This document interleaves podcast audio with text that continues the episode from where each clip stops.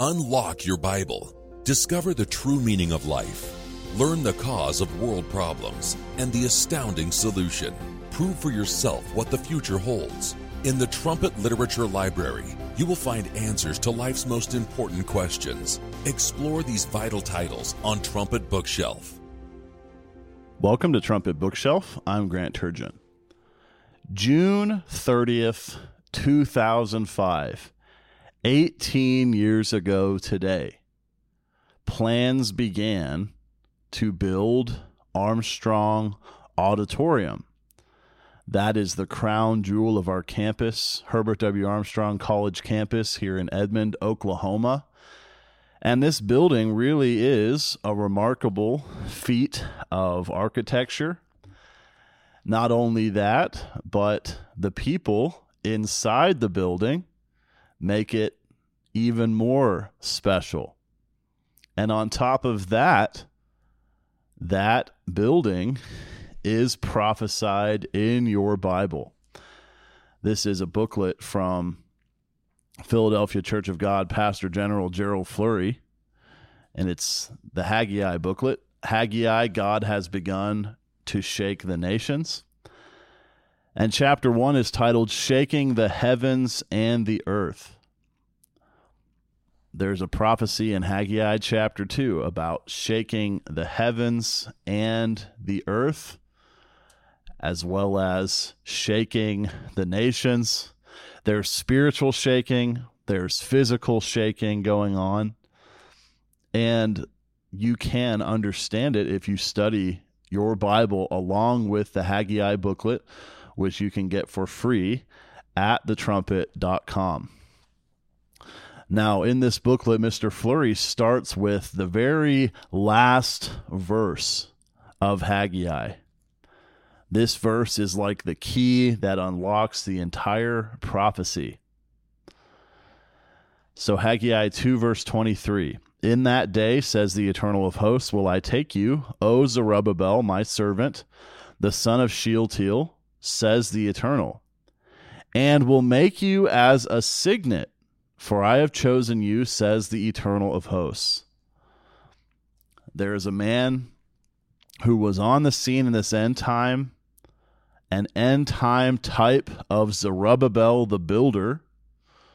Zerubbabel anciently was involved with building the second temple, but there was a man not too long ago who was an end time type of Zerubbabel, and he was a builder spiritually. He built not by might nor by power, but by God's Holy Spirit, as it says in Zechariah 4, verse 6. Verse 9 there says that his hands laid the foundation, his hands shall also finish it. So this man's spiritual work was complete when he died. The late educator and theologian Herbert W. Armstrong, who founded the Worldwide Church of God, considered himself to be the Zerubbabel, the end time Zerubbabel. And you can prove by all that was done through him in God's work that he did indeed fulfill that job. He was an end time Zerubbabel. God used him very powerfully to restore all foundational doctrine to the church, to the one true church.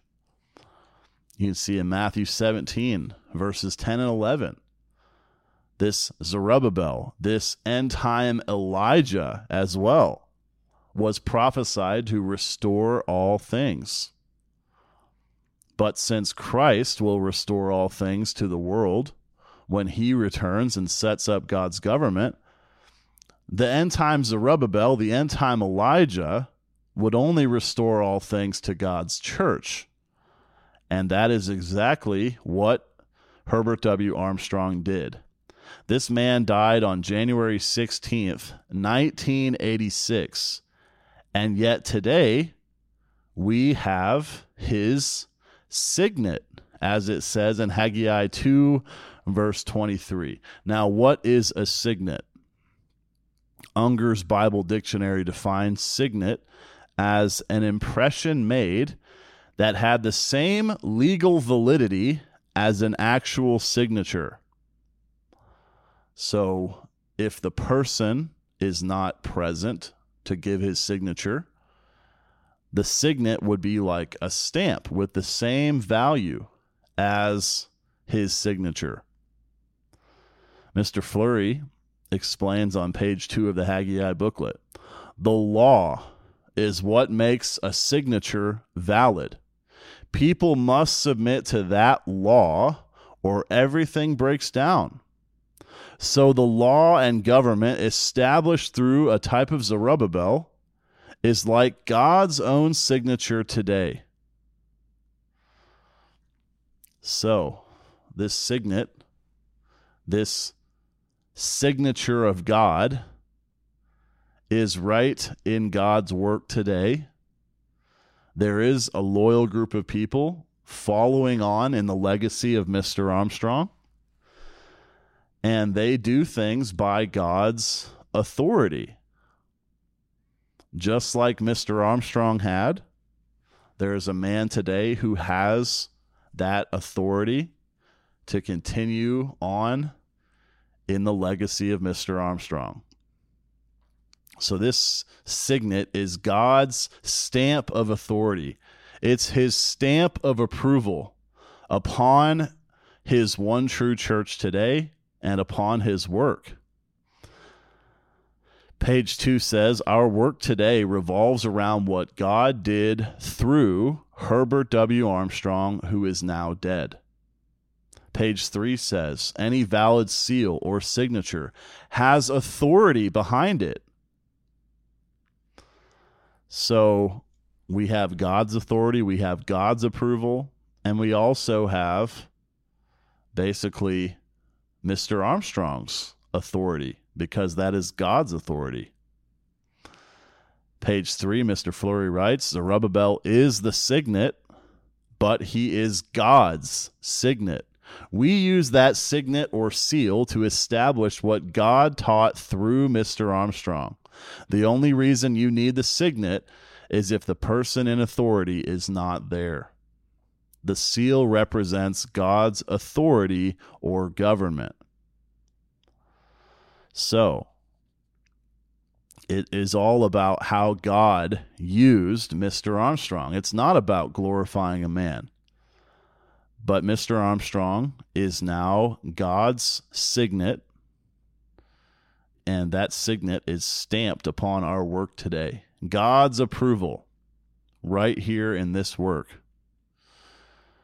Page three again, Mr. Flurry writes If you understand the Zerubbabel type and his work, you will know what God is doing today. And as I mentioned with Matthew 17, verses 10 and 11, Jesus Christ told us that we should follow a specific man in this end time an end time Elijah, an end time Zerubbabel who restored all foundational doctrines to God's one true church. And as God worked through that man, we should be following him. Even today, when Mr. Armstrong is gone, we should follow him, follow those teachings, because those teachings, those doctrines come from God. They have God's signet, his stamp of approval. And this is just a pretty incredible prophecy here in the book of Haggai. It starts out with the signet. Where is the signet today? Well, Mr. Armstrong is dead, but that seal of Mr. Armstrong, of his authority, of God's authority, is here in the Philadelphia Church of God today with Mr. Flurry. Mr. Flurry explains in the booklet how Haggai is actually a Feast of Tabernacles message. It is a festive message because we are a festive work. We have an inspiring vision of endless hope. But we just have to keep moving in the right direction on the path that Mr. Armstrong walked, just following what he did as God inspired him. We do have a very positive message, though, even beyond the bad news. On page seven of the booklet, Mr. Flurry asks the question Do you remember the covenant you made with God?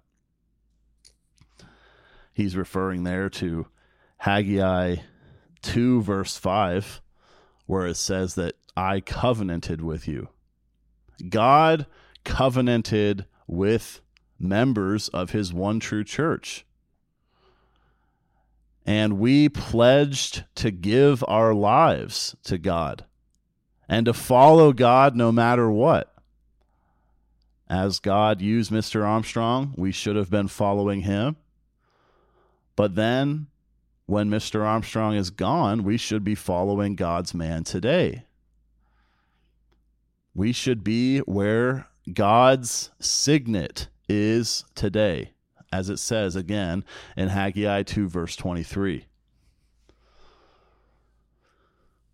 So let's get into the shaking of this book. Haggai chapter 2 talks about shaking. Notice Haggai 2 and verse 6. For thus says the eternal of hosts, yet once it is a little while and I will shake the heavens and the earth and the sea and the dry land. And really, it should read, Once again, in a little while, I will shake the heavens. So basically, God has already shaken the heavens and the earth before, and he's prophesying here that he's going to do it again. Mr. Flurry explains this on page 8 of the Haggai booklet. Haggai is talking about two eras. There was the Philadelphia era when Herbert W. Armstrong was the physical head of God's work. And there is an era after his death in which his teachings are a signet, an authority or a stamp of approval from God. That means we must keep and obey those instructions today. That is where you will find God's very elect. So when it says that God has shaken the heavens and the earth before, and now he's going to do it again, as Mr. Flurry explains, Haggai 2, verse 6 is talking about two different church eras. God shook the heavens and the earth spiritually with Mr. Armstrong's message. And today he is shaking the heavens and the earth spiritually with Mr. Flurry's message. And what I mean by shaking spiritually is it's not like the planets are falling and crashing. It's not a physical shaking in that way. It's just about God's message going out around the world. That is what it means to shake the heavens and the earth spiritually. God's message involves the entire universe, all the heavens, plus the earth. And it's all being shaken spiritually by God's work today, just as it was under Mr. Armstrong. The word shake can have a positive connotation or a negative connotation. We can be shaken as in being inspired, or we can be shaken as in being terrified. I mean, just imagine the different ways that we have seen shaking take place in our day to day lives. You know, a, a, teenager in deep sleep is almost impossible to wake up. And so you have to shake him hard to wake him up. And maybe depending on the reason for waking up that teenager, he's going to be either really inspired or really terrified. If you're waking him up to do something fun, he's going to be pretty excited. But if you wake him up and tell him he's late for work or school, he's probably going to be terrified. So the shaking can have different effects depending on the situation that we are in when the shaking occurs. So hopefully, for all of us, we should be shaken in terms of just hearing God's message and being inspired by it, seeing the miracles that God performs in His work, and letting that transform our lives, letting, uh, letting that just inspire the way we live. Now, for those who maybe hear the message and reject God and rebel against God when they had everything, those people probably will be terrified by the shaking, by the jolting message of God's church. So hopefully we're not quite on that negative side. But either way, the warning message is going out and it is shaking the heavens and the earth spiritually. Page 9 says in the Haggai booklet when God talks about shaking the heavens and the earth, it has to do with God's message about his master plan. It has to do with our future. That shaking will permeate all of God's creation. It is about being born into the family of God and ruling over the earth and the universe, or failing to do so. You see, there is either success or failure when it comes to God's plan, depending on what we choose. If we choose to ignore God and rebel against God, we'll never be part of his family ruling over the earth and the universe. Mr. Flurry explains how the shaking of the heavens and the earth can be agitating and terrifying, how it really does affect the spirit realm, including the angels and the demons, plus all of creation. Romans 8, verses 21 and 22 shows how all creation groans, waiting for us to be born as God's sons. Mr. Flurry writes The first fruits are going to help remove a giant groan from the universe. That message permeates the universe today. It shakes or stirs the heavens and the earth. That shaking is so spectacular, there is nothing like it. And before it's over, God's plan is going to affect every being and everything in the universe. You have the potential to be sons of God, and you are here for the very purpose of ruling the earth and universe. We are here on earth to get ready for that. We are universe beings with universe potential. So, isn't that exciting? Even if sometimes the shaking can be a little bit terrifying, even if there are some sobering parts of God's message, the end result is so inspiring Mr. Flurry continues on page 10 of the Haggai booklet. What really shakes the heavens and the earth is God's message going around the world. The gospel was preached around the world. Mr. Armstrong did that. Matthew 24, verse 14. And now the prophesy again message is going to the world. That's what Mr. Flurry is doing. Revelation 10, verse 11. The shaking happened once, and now it's happening again. The spiritual shaking of the heavens and the earth that it talks about in Haggai 2 and verse 6. On page 11, Mr. Flurry talks about how God is trying to shake us to help us realize our tremendous calling. God is trying to make us grow up so that we will think and act like Him. Mr. Flurry writes God is creating sons of God to rule the universe forever. How could that not shake the heavens and the earth? But the spiritual shaking of the heavens and the earth is not the only shaking prophesied in the book of Haggai.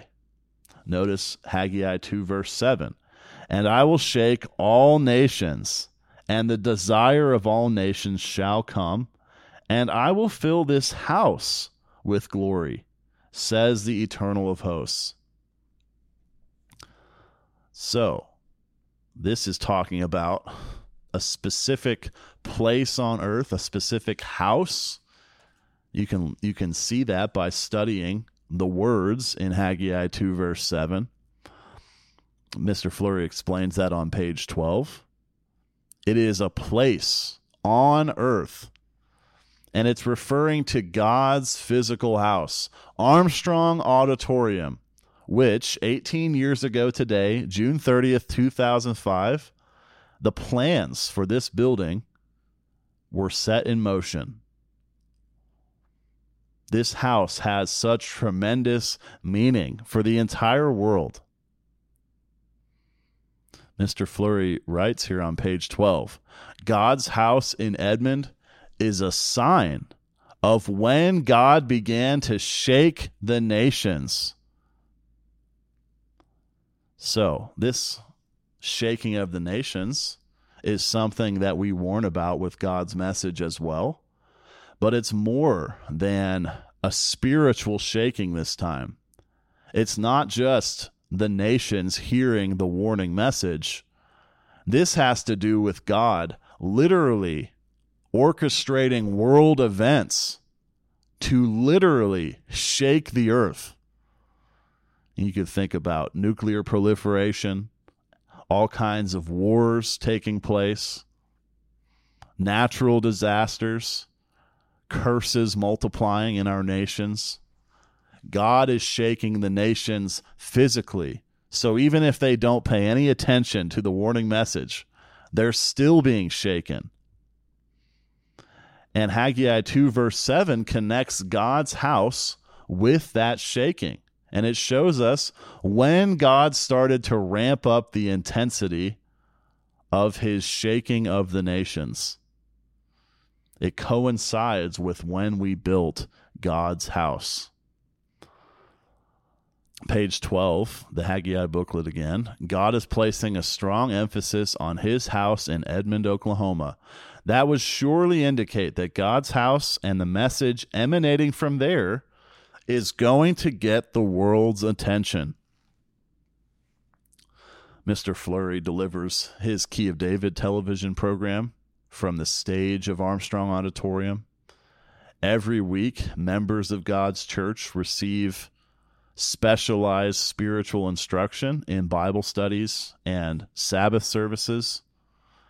There is a message of peace going out from that house of peace we show the only way to have peace, even as the nations around us are being violently shaken. God is trying to wake them up and show them what is coming. God is shaking all nations. Armstrong Auditorium opened in 2010. And so that's when really you could say the shaking intensified. And things are really coming to a climax on the world stage now. God's house does send a message of peace to the entire world, and how badly the world needs peace as they are being shaken by all kinds of curses and violence.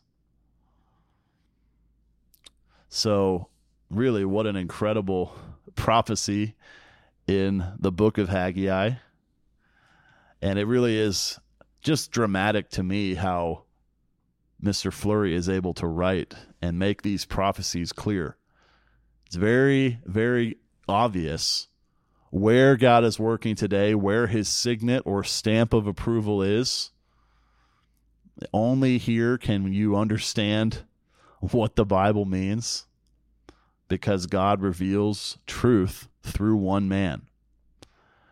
And this message does shake the heavens and the earth spiritually, but God is also shaking the nations physically. So you need to learn more about this by studying the Haggai booklet. Again, get yourself a free copy at thetrumpet.com. Thanks so much for listening today. I'm Grant Turgeon. This has been Trumpet Bookshelf.